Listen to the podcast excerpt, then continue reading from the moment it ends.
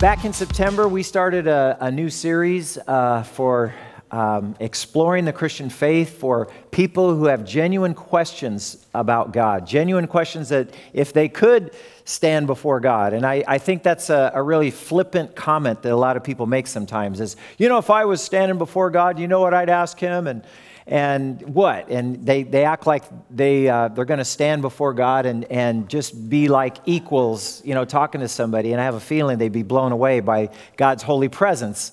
But anyway, uh, the dear God is the, is the whole idea that if you had a chance to ask God a question, what would you ask him? And the question that we've arrived at this week, I don't know if you remember last week, was God, why don't you get rid of the evil that's in the world?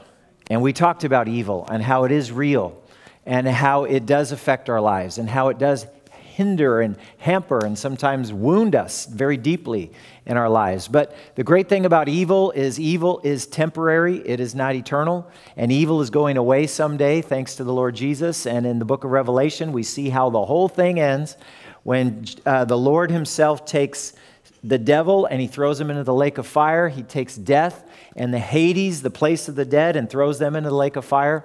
And then the Bible says, and together we, we, will, we will forever be with the Lord. So that's something that we can look forward to no matter what happens to us here in this life on earth. Remember, this life here on earth is just like a dot compared to a long straight line that lasts for eternity. So, this life that we're living here on earth is only the beginning of our eternal life with God forever.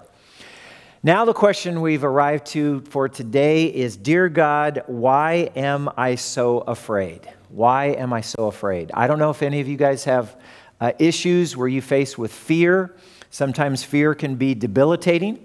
Some people suffer uh, from what some people call an irrational fear, which is called a phobia. Let me explore the word phobia just uh, real quick. Uh, phobia is a persistent, strong, irrational fear of a specific object or activity or situation. And this, this irrational fear leads to a compelling desire, almost like a panic desire to avoid whatever it is that the person is afraid of. Here are some examples. Uh, I know this because our son Tyler, as big and tough as he is, I don't know if he's still suffering from that. Probably not so much anymore. But when he was a kid, he was scared of spiders. And he would always ask us to come into the room and take care of some spider. That's arachnophobia. Some of you have fear of enclosed spaces, fear of being locked in a trunk or being in a tight place. And you think, what would I ever do? I'd panic. Uh, and that is claustrophobia. The one that I mentioned in the video promo on Thursday, if you saw that, is there is a genuine phobia out there now. In fact, I was driving along one of the roads, one of the beautiful country roads of Sebastopol between the vineyards and the dairies, and there was this sign, and it was this evil clown. And it was, I looked at it and I looked away and I looked again, and it was, it was really creepy. Um, Coulrophobia. Now you know the official term for the fear of clowns. It, it is out there. The, the next one is my son in law, Craig's uh, genuine fear that he has. He's a company with Indiana Jones, of course, in this one, which is a, ophidiophobia, uh, the fear of snakes. You remember when Indiana Jones lands in that pit and he's like, Snakes? Why did it have to be snakes? You know, I, I can agree with that, uh, with that phobia. That could be legitimate. And then uh, this particular one, I know there are a lot of people that do not want to go to the doctor or they don't want to go to the dentist. If you don't want to go to the dentist, you have a fear of this drilling sound, and you're like, ah, I got to get out of here, run. It, some people have a genuine fear of doctors and the fear of needles, of getting stuck or poked. Um, my mom says that when she brought us three boys into the doctor's office, my older brother Joe started crying because he was told he had to get a shot. And the next thing he knew, we were all crying because Joe was crying. Uh, not that I, I, she said, I don't think you guys were scared of getting the shot, but your brother's crying and it must be something to cry about. So we all started crying. So, anyway, fear of needles, uh, I get the point. You know, some people are afraid of that. All right, moving right along. There's more, plenty more phobias out there. There is a high anxiety. if you're Mel Brooks, uh, the movie he made, The Fear of Heights, acrophobia. Uh, somebody help me with the pronunciation of this one. Ter- pteromerhanophobia, or the fear of flying. Uh, that is a real fear that people have. In fact, I have a story about that a little bit later on. Entomophobia, the fear of insects. My wife, Lisa, God bless her, but uh, she does not like cockroaches. You hate cockroaches. Well, who does, right? But I tell you, when you go to Costa Rica and you realize that cockroaches are the size of small pets, you might be, you might be afraid of them too. And they fly, yeah. Uh, this one is a genuine fear. Some people have this fear as much as the actual fear of dying or the fear of death is the fear of speaking in public. Um, and some people even fear dying while speak, speaking in public, so that's even worse. Um, this one, uh, when all the lights are turned out, I know a lot of small, a lot of children have this fear. Some people still have this fear. That's why God gave us the nightlight. Thank you, Thomas Edison uh, for fear of the dark, nyctophobia. Uh, this other one is, is a different kind of a fear, but it is a powerful fear as well, and that is the fear of rejection. If you can ever remember from your teenage years when you got into the peer pressure and the group think and how you thought the worst thing in the world would be rejected by your friends. I mean, that's, that's an awful fear, but that fear of rejection can be with us for the rest of our lives. Question we, you have when we're talking about fear you know, Dear God, why am I so afraid? Ask yourself this What would you do if this bad thing, whatever you picture in your mind, what would you do if that bad thing happened? What would be the worst thing that could happen to you? Would it be something involving your family? Would it be a health scare? Would it be a biopsy result? an email or a phone call saying, This is Dr. So and so's office, please call us? Would it be a financial disaster like 10 years ago when the 401ks turned into 201ks? You know, that, that was bad. Uh, would it be the anticipation you know, sometimes the fear is as much anticipating something bad happening as the thing hap- bad thing happening itself. The anticipation of something terrible can trigger real, genuine fear in our lives. So let's try to define what fear is. Fear is a primary emotion. You know, there's other emotions that are secondary. Anger, by the way, ang- when somebody gets angry, that's usually a secondary emotion. And one of the reasons people get angry is because of the primary emotion of fear. They get scared of something. Have you ever seen the, the mother that is now yelling at her child because he started to run out into the street and he thought, or she thought the child was going to get hit by a car, and so she's angrily yelling at her child, Don't you ever do that again. But that anger is secondary to the fear that she felt. Fear is the central nervous system's way of alerting us that something is wrong. It is a distressing emotion aroused by impending danger, evil, or pain. And here's the key whether the fear is real or imagined. Whether the fear is real or imagined. You know, it's, it's interesting. This isn't the roller coaster kind of fear. Uh, you know, some people, especially like Halloween time, and I thought this was a good time to talk about it because during the season of Halloween, it seems like there are certain people out there, and I'm not one of them, but it's hard for me to relate to people like this, but there are certain people that like being afraid. They just love. Now, now I love a roller coaster ride, or I love, you know, going upside down and all around.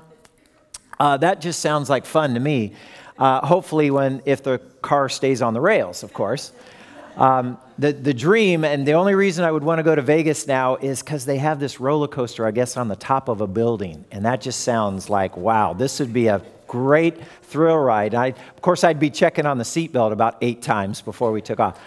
But anyway, uh, so that's, a, that's the kind of fear that's more of a thrill fear. But there are people that just love being scared. There are people, I mean, the horror movies that come out during this time of year, and, the, and you, they're all on the television. I remember looking for a movie the other night, and it seems like six or seven different channels I tried, they were all scary movies. And I'm thinking, like, why? Why do people love, love being scared? It's a, it's a, it's a very strange thing. You know, uh, Louis Giglio uh, wrote a book called Goliath Must Fall. And in that book, Goliath must fall. He talks about fear and he talks about uh, flying in an airplane. And he says, You know, I fly in airplanes a lot, I travel and speak a lot. He's very familiar with his hometown airport in Atlanta. This particular flight was from Atlanta into New York City, and they're coming into LaGuardia Airport. Has anybody ever flown into LaGuardia Airport? Okay. From what Louis Giglio says, uh, uh, the runway actually kind of goes out over the water. So there's one factor. The second factor is you're going in between these buildings. You're going in past Lady Liberty, he said, and these other buildings. So you're, you're navigating your way through there. And then the third factor, he says, is New York uh, often does not have very good weather. This particular flight they were on, it was 36 degrees in New York City. The captain says, You know, this is your captain speaking, and we're going to be landing in LaGuardia Airport in about 20 minutes, so please fasten your seatbelts, and uh, flight attendants, please prepare for landing, and all that. And they, they started to descend, and he, they descended into the clouds, and Louis Giglio knew enough about flying in airplanes. He knew enough to know that the pilot, if, if it's really fogged in and the visibility is almost nothing, that the planes can't land. So he says, I, I believe in faith that even though we're going through this cloud and this cloud doesn't seem to end, that somewhere we're going to get below the cloud cover and it's going to be just in time for us to be able to see the runway and we're going to land. Well, Louis is a veteran, a veteran flyer. And so even though he was a little fearful and he's like, I can't see anything out the window, it's okay because he knows good things are happening in the future. Well, the lady in front of him was not a frequent flyer, and she was scared to fly, and she kept looking out the window saying, How are we going to land this plane? We can't see out this window. We can't see anything. How are they going to see the runway? We can't land this plane. And she's gripping the, and, and she started yelling and screaming, How are we going to land this plane? You can't land this plane. And finally, at the very end, just you know, maybe 10 seconds before actually touching down, they came down below the cloud cover and she saw and she says, Oh, well, now we can see the runway. And, and all of a sudden, the, the, the genuine fear that she was, was feeling uh, came to an end. And he was talking about fearing. It says, how, But her fear was, How can we land if we can't see the ground? You know, I don't know what would happen to your life to cause you to fear. Uh, maybe your life is going okay now, your work is steady, maybe your relationships are fulfilling, your kids are doing well, reasonably well. this, uh, and then all of a sudden, sometimes it happens. You know, when life is going well, do some of you have the feeling that I do sometimes? That life has been going too well for too long, and now you're waiting for, I should have a shoe up here, Doop, for the shoe to drop, right? And something is going to fall out. The bottom's going to fall out, and fear's going to kick in, and a quiet whisper in your mind snags your attention, and the next thing you know, you're on the worry train. What if, what if that really happens? What if that happens? And now your heart is racing, and your stomach is churning, and you're picturing this terrible future. And you look up in desperation, you say, Dear God, why? Why am I so afraid? Fear can knock us off our game. Fear can immediately take us out of the present reality when just moments before we were experiencing joy and contentment. We don't like the change at all. What just happened? We let fear, we, we let it come in and occupy our thoughts and the worry that goes with it, and we let it hinder our lives. Well, here's the great thing about God God is our maker, He's our creator. He knows us better even than we know ourselves. God knows our tendency to let our minds and our imaginations run away with fearful thoughts. And so God speaks to us, and God is there to help us even in our weakest moments of fear. Do you know what the most common command in the Bible is? It's not about lying. It's not about stealing. It's not about murder. It's not about most of those commandments at all. It's not about lust or idolatry. The most common command in the Bible is do not fear or do not be afraid. So many people live their lives paralyzed by fear. In the future, I'm just giving you a foreshadowing, it may not happen until the spring. If you're still around, you'll say, oh, yeah, he told us this back in October. Uh, I want to do a, a, series on the four most common fears and, and not the phobias, because remember what a phobia, a phobia is more of an irrational fear, but some of these fears are real fe- fears based on uh, things that really have happened to us or, or could be reality. I want to do the, uh, I, I will be talking about the four most common fears that people suffer from. The number one is the fear of failure, fear of rejection, fear of intimacy, and fear of losing control. And maybe you can look at one of those and say, you know, hey, uh, one, two, three, four, I don't have all four of them, but one of them, wow, one of them has really had a grip on me in certain places in my life. I do want to do a message series, but I'm not going to do it on that because I want to talk about something else. There was a great German theologian of the last century. His name is Dietrich Bonhoeffer. Dietrich Bonhoeffer. Eric Metaxas, who wrote the biography on Martin Luther that we talked about last year at this time, and the Great Reformation and the 500 year anniversary of the, of the how the Great Reformation started when he posted those uh, theses on the Wittenberg door. Um, Dietrich Bonhoeffer is another great hero of the German faith, and Eric Metaxas wrote a biography on him as well. In 1933, Anybody remember what happened in Germany in 1933? There was an election, and somebody got elected Chancellor of Germany. His name was Adolf Hitler. In 1933, Dietrich Bonhoeffer preached a message about fear just about the same time Hitler came to power. This is what Bonhoeffer said about fear. Now, fear leers that person in the face. And fear says this Here we are, all by ourselves you and I. And now I'm showing you my true face. And anyone who has seen naked fear revealed, anyone who has been its victim in terrifying loneliness, whether it's fear of an important decision or fear of a heavy stroke of fate, fear of losing one's job, fear of an illness, fear of a vice that can no longer be resisted, fear to which one is enslaved, fear of disgrace, fear of another person, fear of dying. If anybody has experienced that, that person knows that fear is only one of the faces of evil itself, one form by which the world, which is at enmity with God, grasps for someone Nothing can make a human being so conscious of the reality of powers opposed to God in our lives as this loneliness, as this helplessness, this fog that spreads over everything, this sense that are, there is no way out of this hopelessness. You know, I can't imagine anybody writing with that depth talking about fear who hasn't gone through it himself. But here's something about fear. Here's a reality about fear uh, that I think we need to keep in mind. And you can re- try to remember this as an acrostic. You can write it in your bulletins. I think there's some fill in the blanks there. Fear, F E A R, is actually many times false evidence appearing real.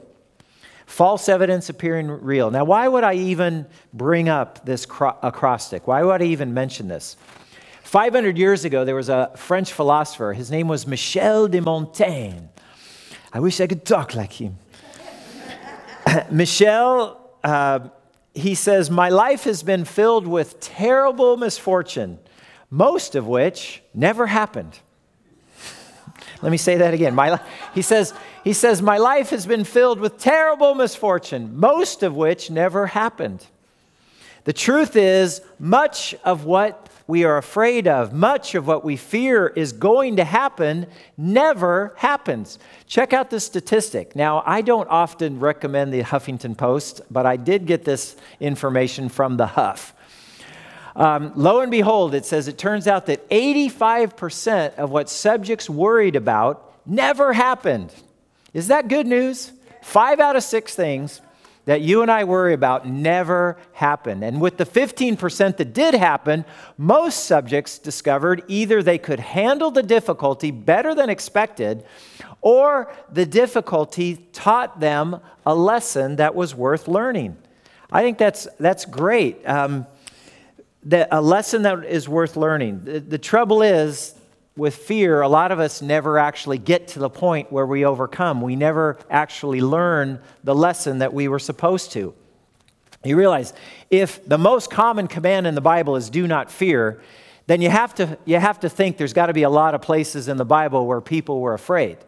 Let me remind you And I'll, I'll, give you, this is foreshadow, I'll give you 18 examples in the Bible. So here comes 18 slides of when people were afraid in the Bible. And maybe if you can't relate to one of them, I, guarantee, I almost guarantee you that you can relate to something, uh, to another one.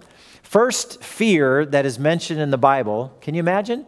Right there in the garden, right after the first sin of disobedience, where they ate the forbidden fruit, Adam and Eve. And Adam is being called by God at the end of the day in the cool of the garden. And God says to Adam, Where are you? And he answered, I heard you were in the garden, and I was afraid because I was naked. So I hid. What does fear cause us to do? Makes us afraid. It makes us want to hide, sometimes even hide from God if we're ashamed that we're going to be afraid that He's going to punish us or that He's going to reject us from relationship with Him. Let's see another example. Here's God speaking to Jacob. God says to Jacob, now, now this is where Joseph has been discovered now. He's the prince of Egypt and he's the prime minister and he's in charge and he's inviting his whole family to come down from Canaan area in Palestine down to Egypt uh, because of the famine. And God speaks to Jacob, his father, and he says, I am God, the God of your father. He said, Do not be afraid to go down to Egypt, for I will make you into a great nation there. And 400 years later, over a million Israelites, descendants of these 70 people that went down there.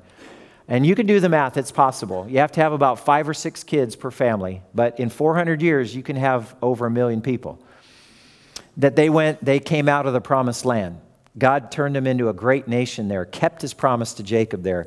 Moses, the famous uh, passage where Moses is with God's people at the Red Sea, and they see the Red Sea in front of them, and they see the Egyptian army behind them. And who wouldn't panic in a time like that? You know, some fears are actually based on reality. they were going to die. And a lot of times people are afraid in the Bible, it's because if God did not intervene right there, they would, they would die.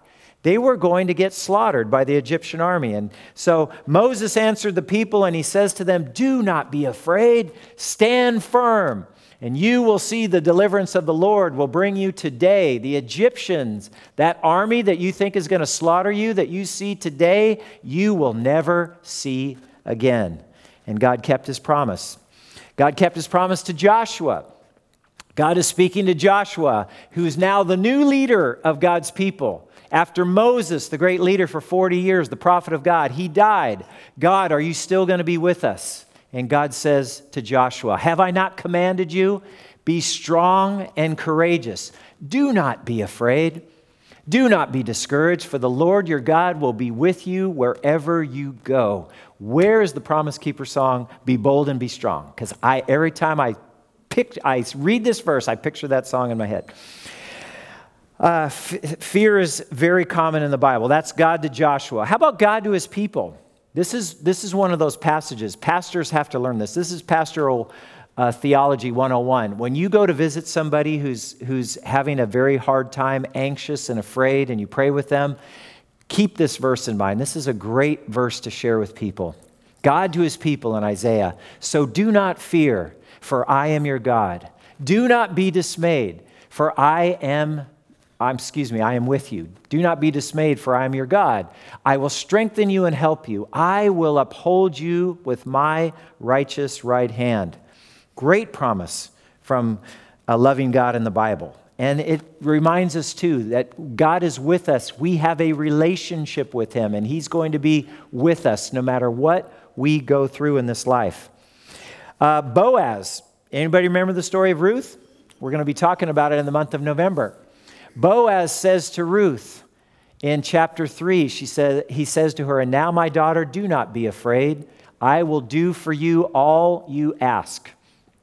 I think it was one of those she proposed to him kind of scenarios, and maybe there was a, a fear that he wouldn't accept it or he would reject her being a Moabitess. Uh, not an Israelite, and he says, Do not be afraid, my daughter. I will do for you all that you ask. Uh, Elisha, the prophet, is now uh, being surrounded by the Aramean army. And the whole army and their horses and chariots were surrounding the prophet Elisha and his servant Gehazi. And Elisha says to him, because Gehazi is in the panic mode, Elisha, we're doomed. We're surrounded by all this army. And Elisha says to him, Don't be afraid. The prophet answered, Those who are with us are more than those who are with them. I wonder if John was reading that passage recently when he wrote that in 1 John. Greater is he that is in you than he who is in the world. The people of Judah who were trying to rebuild the temple, look how fear can paralyze somebody from doing what God has called them to do. Look, they're trying to rebuild the temple in Jerusalem. It says, Then the peoples around them set out to, dis- to discourage the people of Judah and make them afraid to go on building. And the people of Judah disobeyed God. They stopped reconstructing the temple. And it took two prophets at the end of the Old Testament. It took Haggai and Zechariah to show up and say, Keep building what God called you to build. Do not be afraid of these people. In fact, Nehemiah was sent to rebuild the wall after they rebuilt the temple itself. And Nehemiah says to his fellow Israelites who were rebuilding the wall, and they were being uh, threatened to be attacked, and fear was overtaking the camp in there. And so uh, Nehemiah says, uh, I need to speak some truth into your lives. Nehemiah says, After I looked these things over, I stood up and said to the nobles, the officials, the rest of the people, Don't be afraid of them. Remember the Lord your God, who is great and awesome, and fight for your families and your sons and your daughters, your wives and your homes. Do not be afraid. David says to the world, in Psalm 27. He says, The Lord, here's another song The Lord is my light and my salvation. Whom shall I fear? The Lord is the stronghold of my life. Of whom shall I be afraid? He had the right perspective. Of whom should he be afraid if the Lord is his light and his salvation and his stronghold? God said to Jeremiah the prophet as he was beginning his ministry, a young teenager, He says, Don't be afraid of them. For I am with you and I will rescue you, declares the Lord. Jeremiah had a long career as a prophet, and he had to learn not to fear. God says to Daniel, Daniel's praying and he's not getting an answer. He's prayed for 21 days and he still didn't get an answer from God. And God finally showed up, and the angel of the Lord spoke to Daniel, and he said, Do not be afraid, you who are highly esteemed. He says, Peace, be strong now. Be strong. Joseph was Joseph, the, who was engaged to Mary, not Joseph, the prime minister of Egypt. Joseph was considering divorcing Mary because she was found to be pregnant and it wasn't his child. And the angel of the Lord says to Joseph, Joseph, son of David, do not be afraid to take Mary home as your wife because what is conceived in her is from the Holy Spirit reminded Joseph of the truth of what really happened and that he didn't need to be afraid to take Mary as his wife. Jesus says to his followers in Luke 12, he says this many times to his followers. I only took one example. He says, Jesus said, sorry, Jesus says to his followers, is that on here? I'll, I'll read it to you. It says, Do not be afraid, little flock, for your Father has been pleased to give you the kingdom. Jesus says to his followers on the night he was betrayed, He says, Peace I leave with you, my peace I give you. I do not give you as the world gives. Do not let your hearts be troubled, and do not be afraid. Easier said than done, thinking that Jesus was going to lead them. The angel saying to the women at Jesus' tomb, I mean, there's just, I, I chose 18 examples. I was going to overwhelm you with all of these passages just so you could say it's all throughout the scriptures. The angel to the women on the first resurrection morning, the angel says to the women, Do not be afraid, for I know that you are looking for Jesus who was crucified. He's not here, he is risen. You don't have to be afraid anymore. Jesus says to Paul, Paul's in Corinth. Paul is getting spiritual persecution and attack around him. Paul is getting fearful. I bet I, I'm just going to shut up. I'm not going to preach the gospel anymore. And Jesus speaks to Paul in a vision at night. The Lord spoke to Paul in a vision and he says, Do not be afraid. Keep on speaking. Do not be silent. And if you read the rest of the passage, he says, and this is encouragement to me here in Sebastopol. He says, I have many people in this city many people in this city. Do not be afraid. Keep on speaking. Do not be silent. And then finally, in Hebrews, God to us, his people, and he says, So we say with confidence, The Lord is my helper. I will not be afraid. What can mere mortals do to me, to a church who is under persecution? What can mere mortals do to me? Our life is with Christ forever. We're seated with Him in the heavenlies. One day we're going to be there forever. The life that we live on this earth is so short, so we do not have to be afraid. Uh, the Lord is going to be with us, the Lord is our helper. So you say, Hey, Jim, thanks for bombarding me with all these Bible verses on being afraid. Why did you do it? Well, I'm telling you all these verses because, the, because here's the point. All these passages, what was in common? They all say, do not fear. They all say, do not be afraid. And what was also along with the do not be afraid?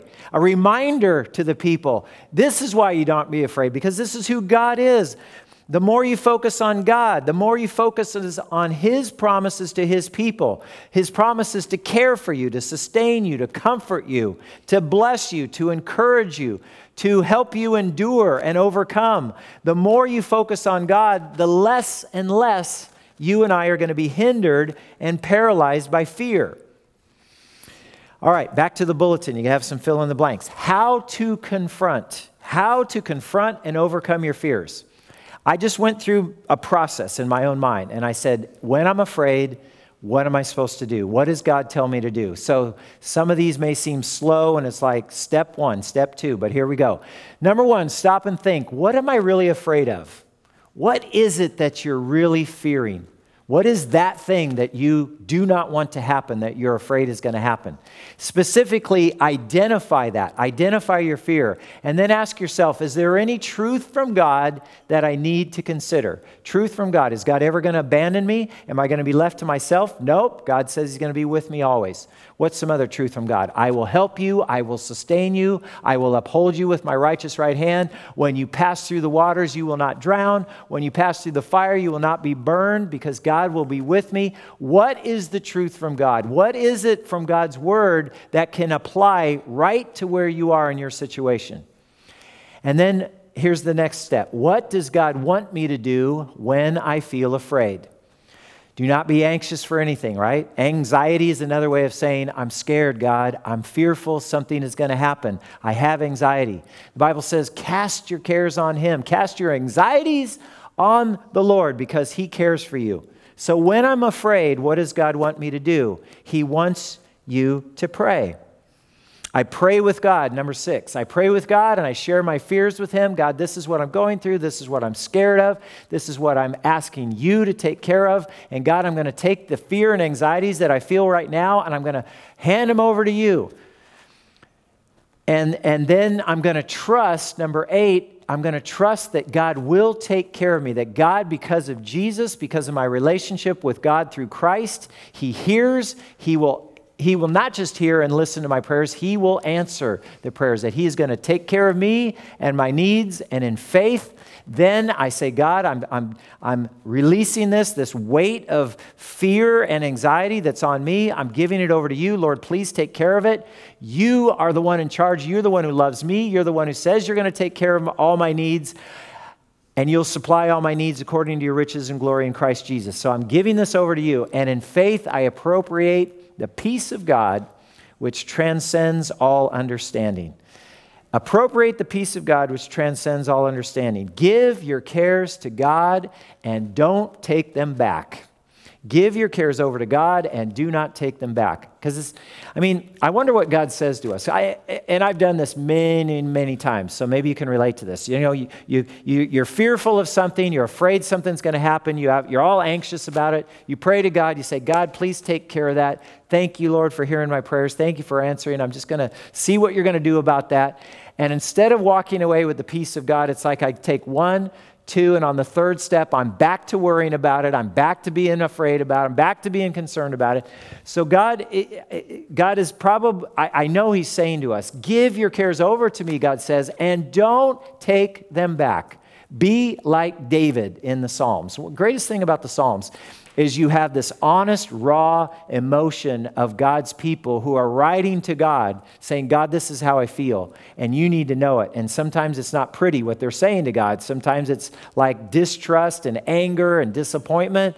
But he said, but David says this when I am afraid, not if, because I think we all go through fears. In our lives at certain points, in certain times, certain seasons. Not if, but when I am afraid, I will trust in you. And, and I'll say something else, because we've been talking about life groups. And October is like, join a life group. This is the month to get into a life group if you're not in one now. And all you life group leaders out there, I'm just going to say to you, please have one chair that's open. Maybe there's somebody in our congregation today that's not in a group that wants to be in a group. Please be open to accepting them. Don't be the holy huddle. Don't be that whatever corral.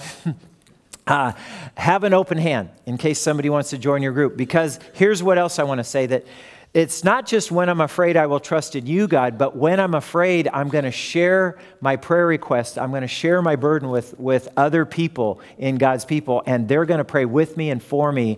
And I, I know that you guys can all testify this. When you share your burden, that burden gets lighter.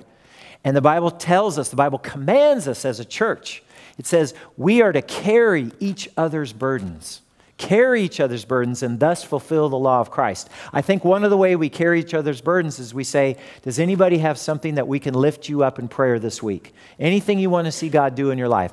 And then we pray for each other and when we do that burden helps to be lifted and we carry each other's burdens and we keep praying for each other during the week. I know your group does that uh, on Tuesday nights. When I am afraid, I will trust in you. The most common uh, the most common command in the Bible we said is do not be afraid. Do you know what one of the most common promises in the Bible is? Jesus says to his followers, I will never leave you, I will never forsake or abandon you. I will never abandon you. Isn't that amazing?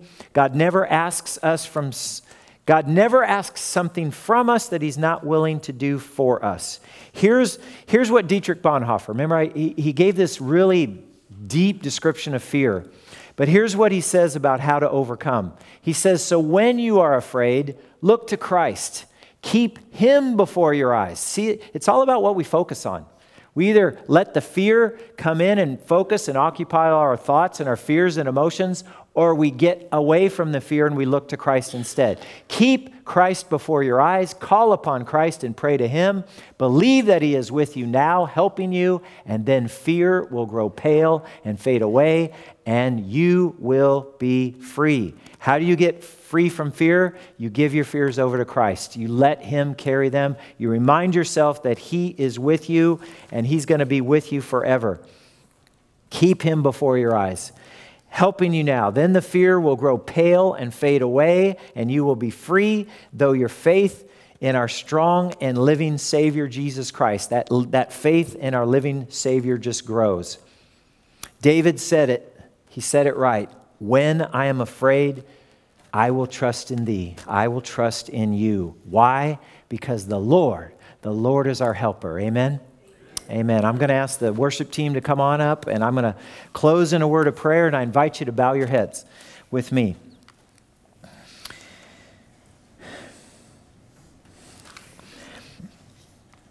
Dear God, this morning, I confess to you that way too much of the time, I go to those dark places of fear and I worry and I focus my thinking on all the negative what if bad things that could happen to me and, and to people that I care about.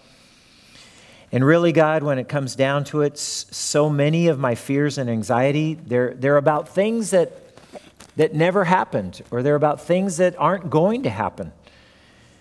God, forgive me for focusing on negative, fearful thoughts. When you say, take your anxieties and cast them on you, you say, when I'm afraid, I will trust in you take a, t- that Lord, when I give you my burdens, you promise to carry them and you promise to give me your peace that transcends all understanding. God, again, I've probably tried this many times in my life, but Lord, I'm asking you again, help me to take the fear and give it to you and to replace it with your peace and the assurance that you are going to be with me. You're going to walk with me through whatever I have to go through. Lord, forgive me for not remembering you. Lord, forgive me for when I forget your watch care over my life. Forgive me when I forget that your love never fails, your love never gives up, your love never runs out on me. God, forgive me when I forget your promise that I have eternal life in your Son Jesus. Lord, sometimes I forget that nothing can snatch me out of Jesus, my good shepherd's hand. Help me remember that you are with me in every moment of every day, that nothing is impossible for you, though it looks impossible to me. And Lord, finally, help me to remember that because you live, I can face tomorrow. Lord, because you live, all the fear can be gone. And God, keep reminding me that in your presence, as long as I'm in your presence, Lord, you say there is fullness of joy. Lord, help me to get rid of the fear and to replace it with the joy that is in your presence. In the name of our great Savior Jesus, we pray these things. And everyone said, Amen.